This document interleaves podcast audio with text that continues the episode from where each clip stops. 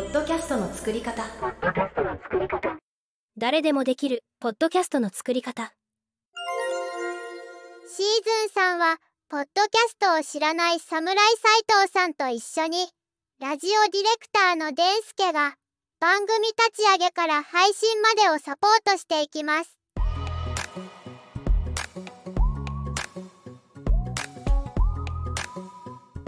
ポッドキャストについて、ある程度、侍斎藤さん、なんとなく、あ、こういう仕組みとか、こういう特徴があるんだっていうのは分かってもらえましたでしょうか？はい。ちなみに、侍斎藤さん、ポッドキャストって簡単に言うと、どういうものか教えてもらっていいですか？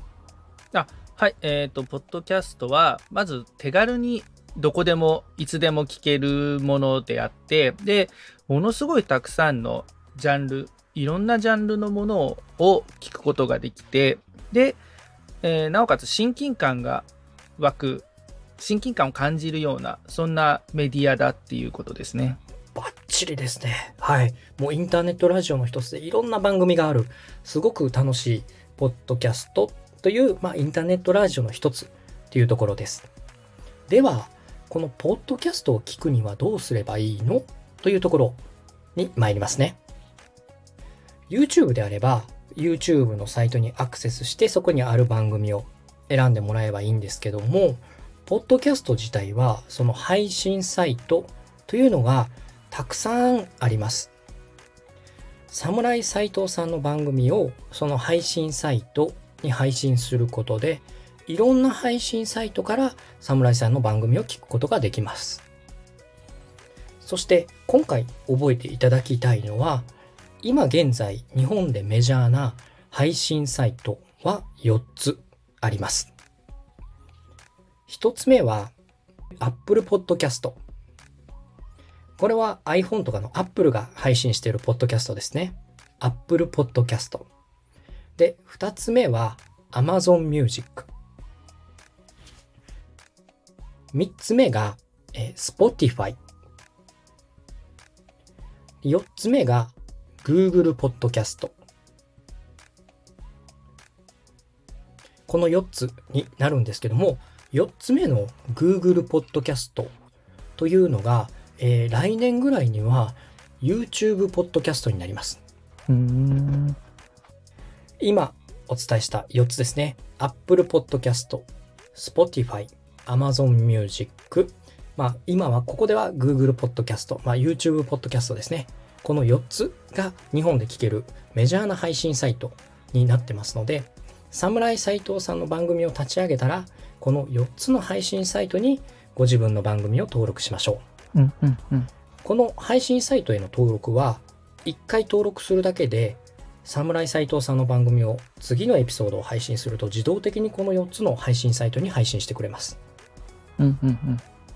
なので今日はこの4つの配信サイトに、まずは、えー、侍斎藤さんのアカウントを作って登録だけしてしまいましょう。はい。でなぜかと言いますと、この登録に審査があって、長いものだと数週間かかるものもあったりするんです。で、登録自体は先ほどお伝えしたように、1回だけの登録でできますので、まずは侍斎藤さんのポッドキャストのチャンネルを作って、それをこの4つの配信サイトと紐付けするというのを今日やっていきます。このポッドキャストのチャンネルと配信の仕組みっていうのは分かりましたか？はい。大丈夫です。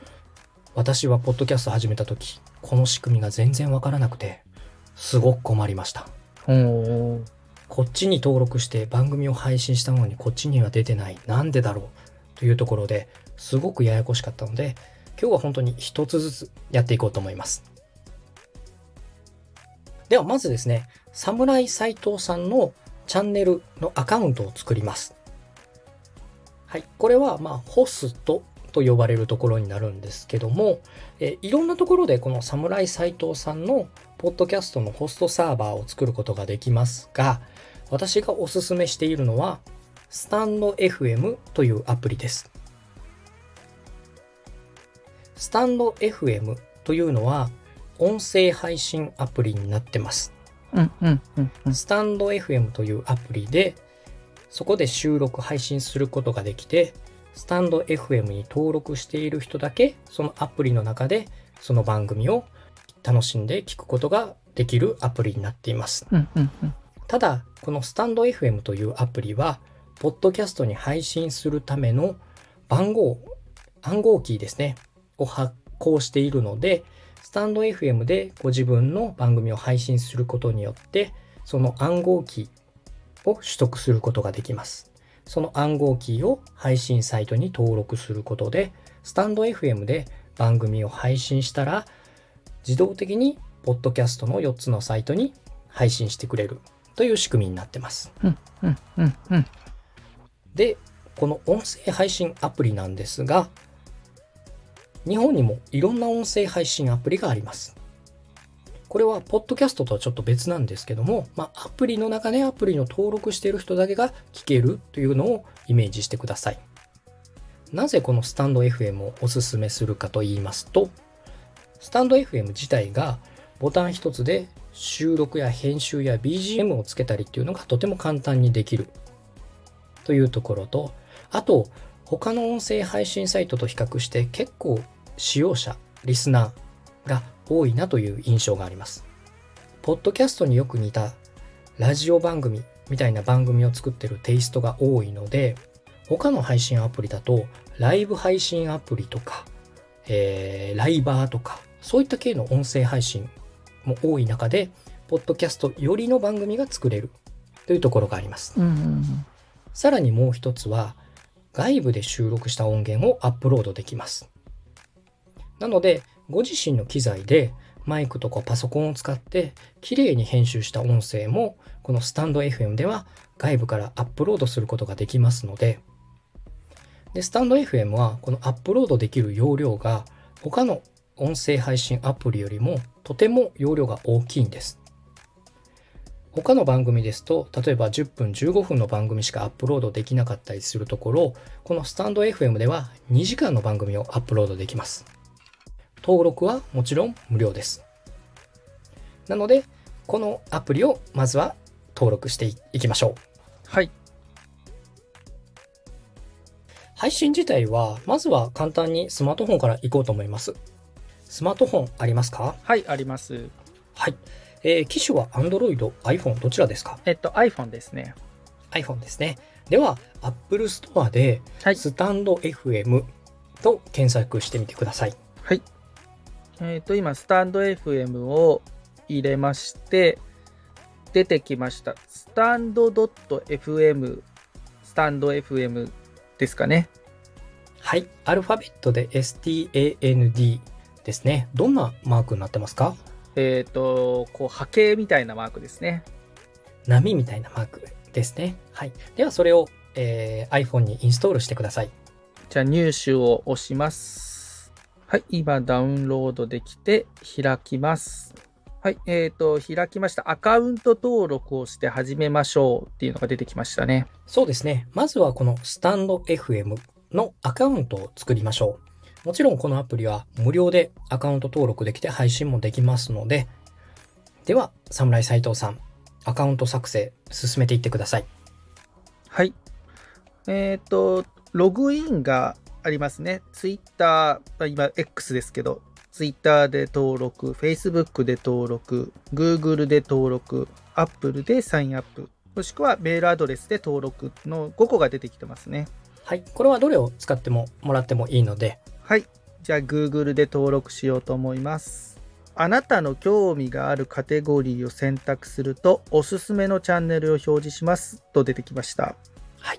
はい。いろんなジャンルがあると思いますので、えー、侍斉藤さんの興味のあるジャンルを選んでもらって、はい。これを選びましたと言いながら進めてください。はい。結構いろいろありますね。弾き語りもあるし、野球、お笑い、英語学習とかもありますね。はい。なのでお伝えしたように、この音声配信とか、ポッドキャストは本当にいろんなジャンルがありますので、うんもう見出すとキリがないぐらいあります。もうパッと目についたもので結構ですよ。じゃあ、野球にします。はい。では次へ、あなたの好みを教えてくださいと出てきましたね。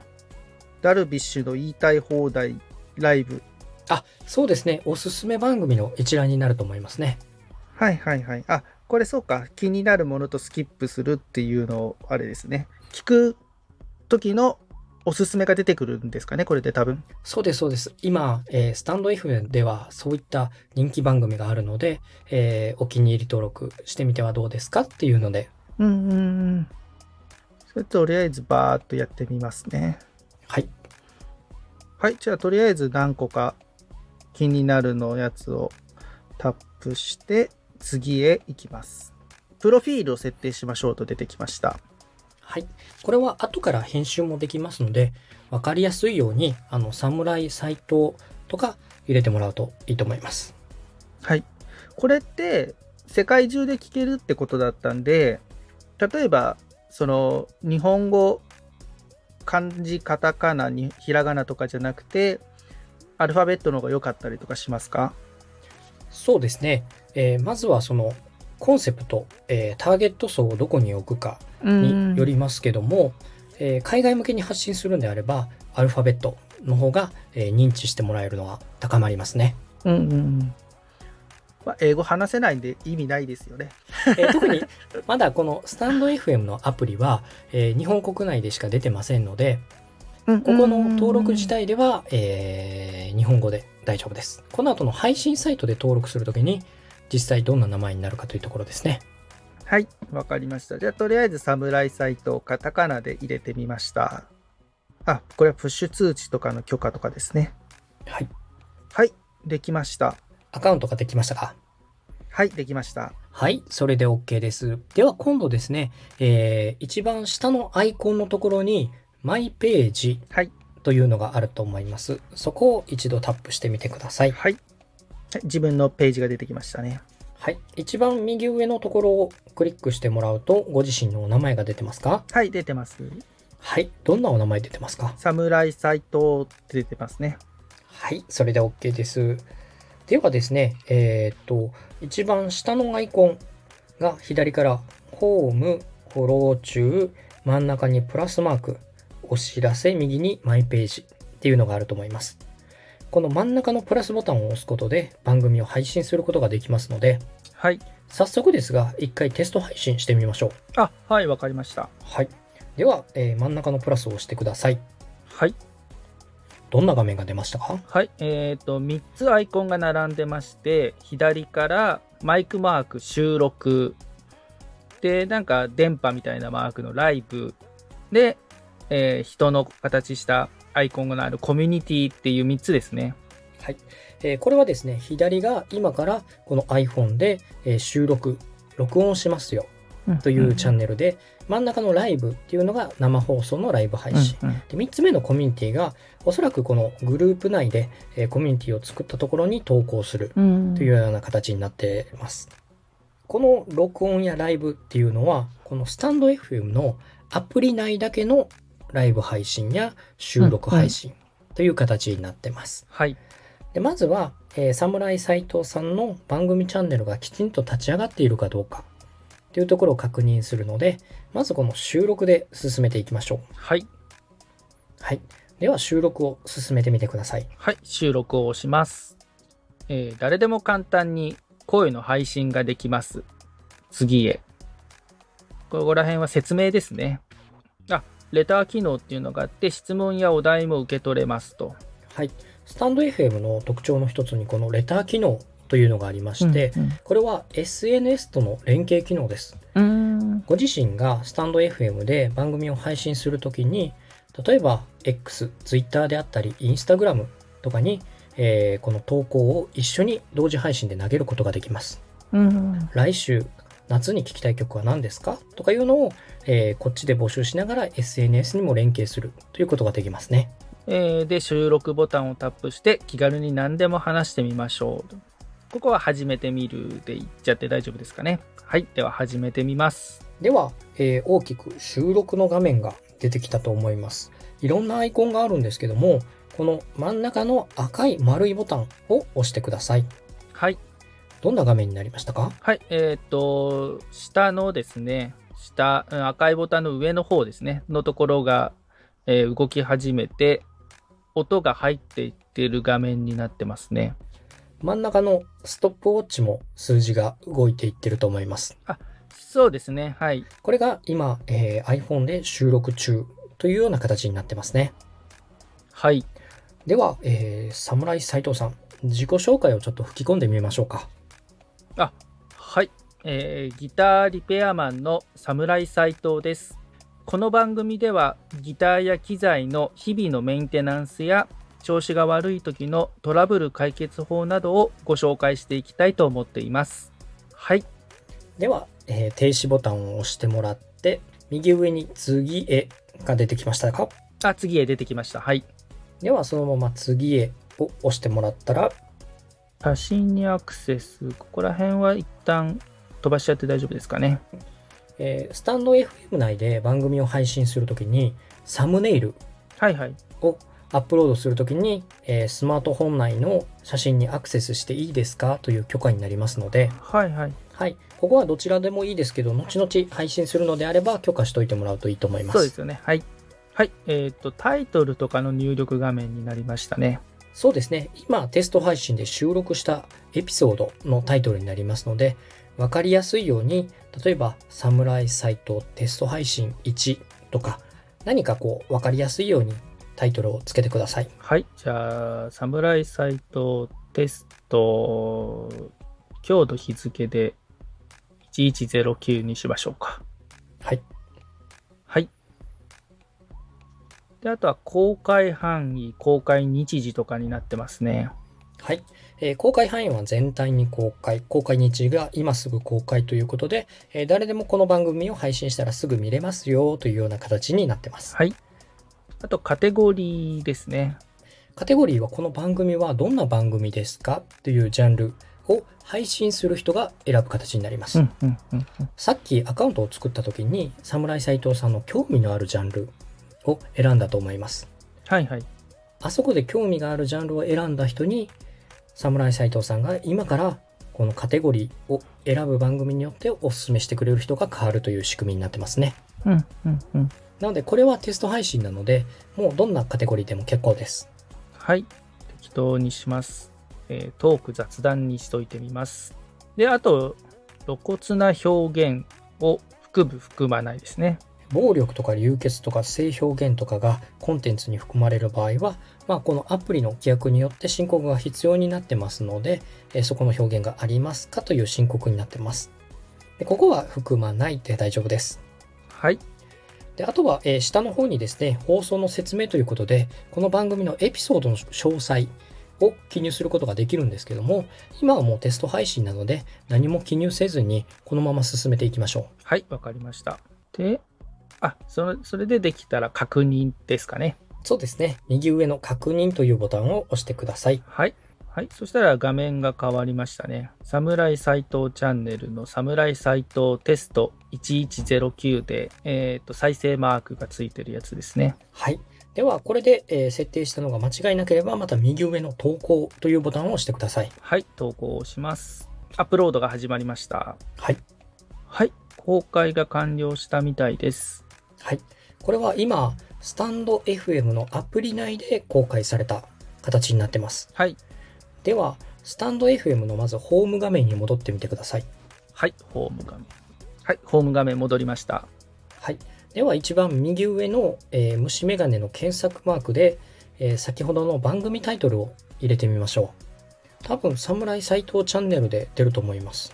もう出てきました。はい。サムライサイトテスト1109出てきました。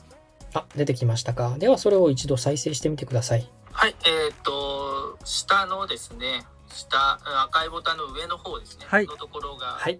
これで、侍斎藤さんのスタンド FM での番組でチャンネル登録ができました。はい。はい。では、もう一度ホーム画面に戻っていただいて、はい。えー右下のマイページを押してください。はい。マイページを押しました。そこで設定ボタンを押してもらって、あ、設定。はい。下の方のやつですね。そうですね。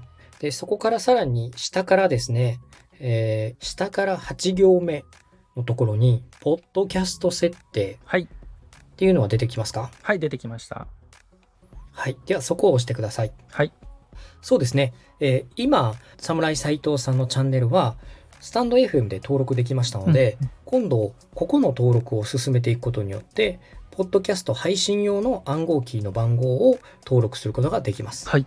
そうですね。えっと、まず一番上のところに、えー画像マークがあると思います。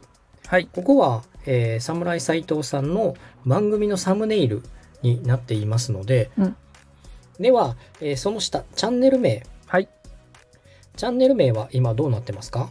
えっ、と、侍斎藤チャンネルになってますね。はい。ここのチャンネル名が、えーいろんなポッドキャスト配信サイトに、えー出てくるチャンネル名になりますので、うんうんうんもしこれを海外向けにされる場合は、ここに出てる通り、プロフィール編集から、えー画像やチャンネル名を変更することができます。はい。これはもうそこのままポッドキャストに出てしまうんですけども、チャンネル名どうしましょうか？とりあえず、侍斎藤チャンネルで行ってみましょうか。そうですね。特に他にも思い浮かばないので、それでいきたいと思います。はい。わかりました。では、今現在表示されているチャンネル名、特に問題ないですか？はい、大丈夫です。はい。で、えーカテゴリーをまた選ぶ必要があります。ここのカテゴリーは他のポッドキャスト配信サイトにもこのカテゴリーが適用されますので、どんなうんうんジャンルで配信していきたいかっていうのを大まかなジャンルで結構です。カテゴリーを選択してください。はい。じゃあ、音楽でいきたいと思います。はい。ちなみにこれは、あ、カテゴリーはやっぱ1個しか選べないんですね。そうですね。で、あとはサブカテゴリーっていうのもあるんですけども、まあ今はカテゴリーだけでいきましょはい。音楽にしました。う。では、その音楽で。では、その下にメールアドレスというのがあります。このポッドキャストでは、えー自分の配信した番組に対して必ず一つメールアドレスの登録が必要です。うんで、この登録したメールアドレスっていうのは世界中に公開されるメールアドレスになります。うん。なので、外に出ても問題ないメールアドレスを登録してください。はい。このメールアドレスは結構これに何らかの連絡が来たりするものなんですか？基本的には連絡がないんですけども、うん番組を聞いて気になった方が連絡する場合の連絡先、うんうん各配信サイトに登録するときに必要なメールアドレスうんうんという認識になりますね。あわかりました。はい。メールアドレス打ち込みました。はい。では、その下の、えーサムネイルにスタンド FM ロゴを表示する、スタンド FM の紹介を追加する。これはですね、ご自身が他の、えーポッドキャストの配信サイトに番組配信したときに、このスタンド FM から配信してますよというのを、えー告知してくれますか？というところなので、これはどちらでもいいです。うんうんなので、まあ、今はなしで言っときましょう。はい。わかりました。どっちもオフにしておきます。はい。で、その下に、えー露骨な表現を含む RSS を無効にするというのもありますが、ここもオフにしておいてください。はい。では、この設定ができたら、右上の保存ボタンを押してみてください。右上が公開になってますね。あ、公開になってますか？では、公開を押してください。はい。RSSURL というのが出てきましたね。はい。その番号が、えー、侍斎藤チャンネルの暗号キーになります。はい。その暗号キーを先ほどの4つのメジャーな配信サイトに登録することで、すべての番組が紐づく形になります。それで保存が出てきました。あ、出てきましたか。では保存してください。はい。保存しました。で、この RSS の番号っていうのは、基本的には一つの番組に一つだけ。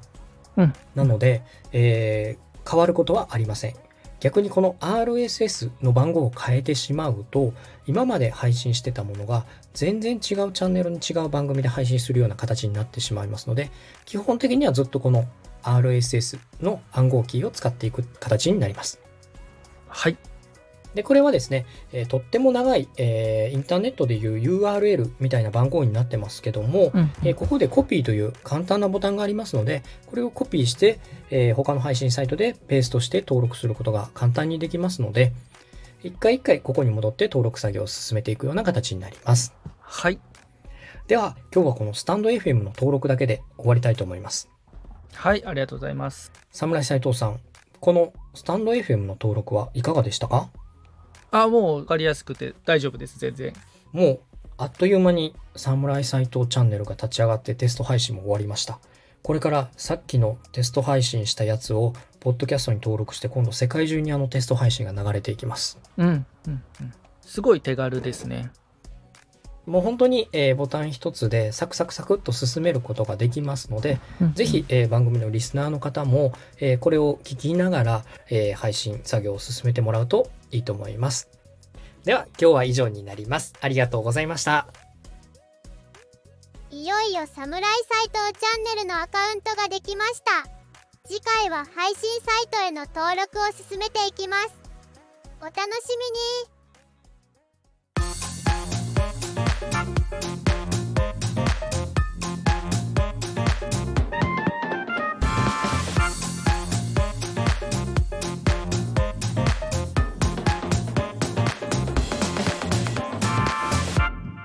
ポッドキャストの作り方。ポッドキャストの作り方。ポッドキャストの作り方。誰でもできるポッドキャストの作り方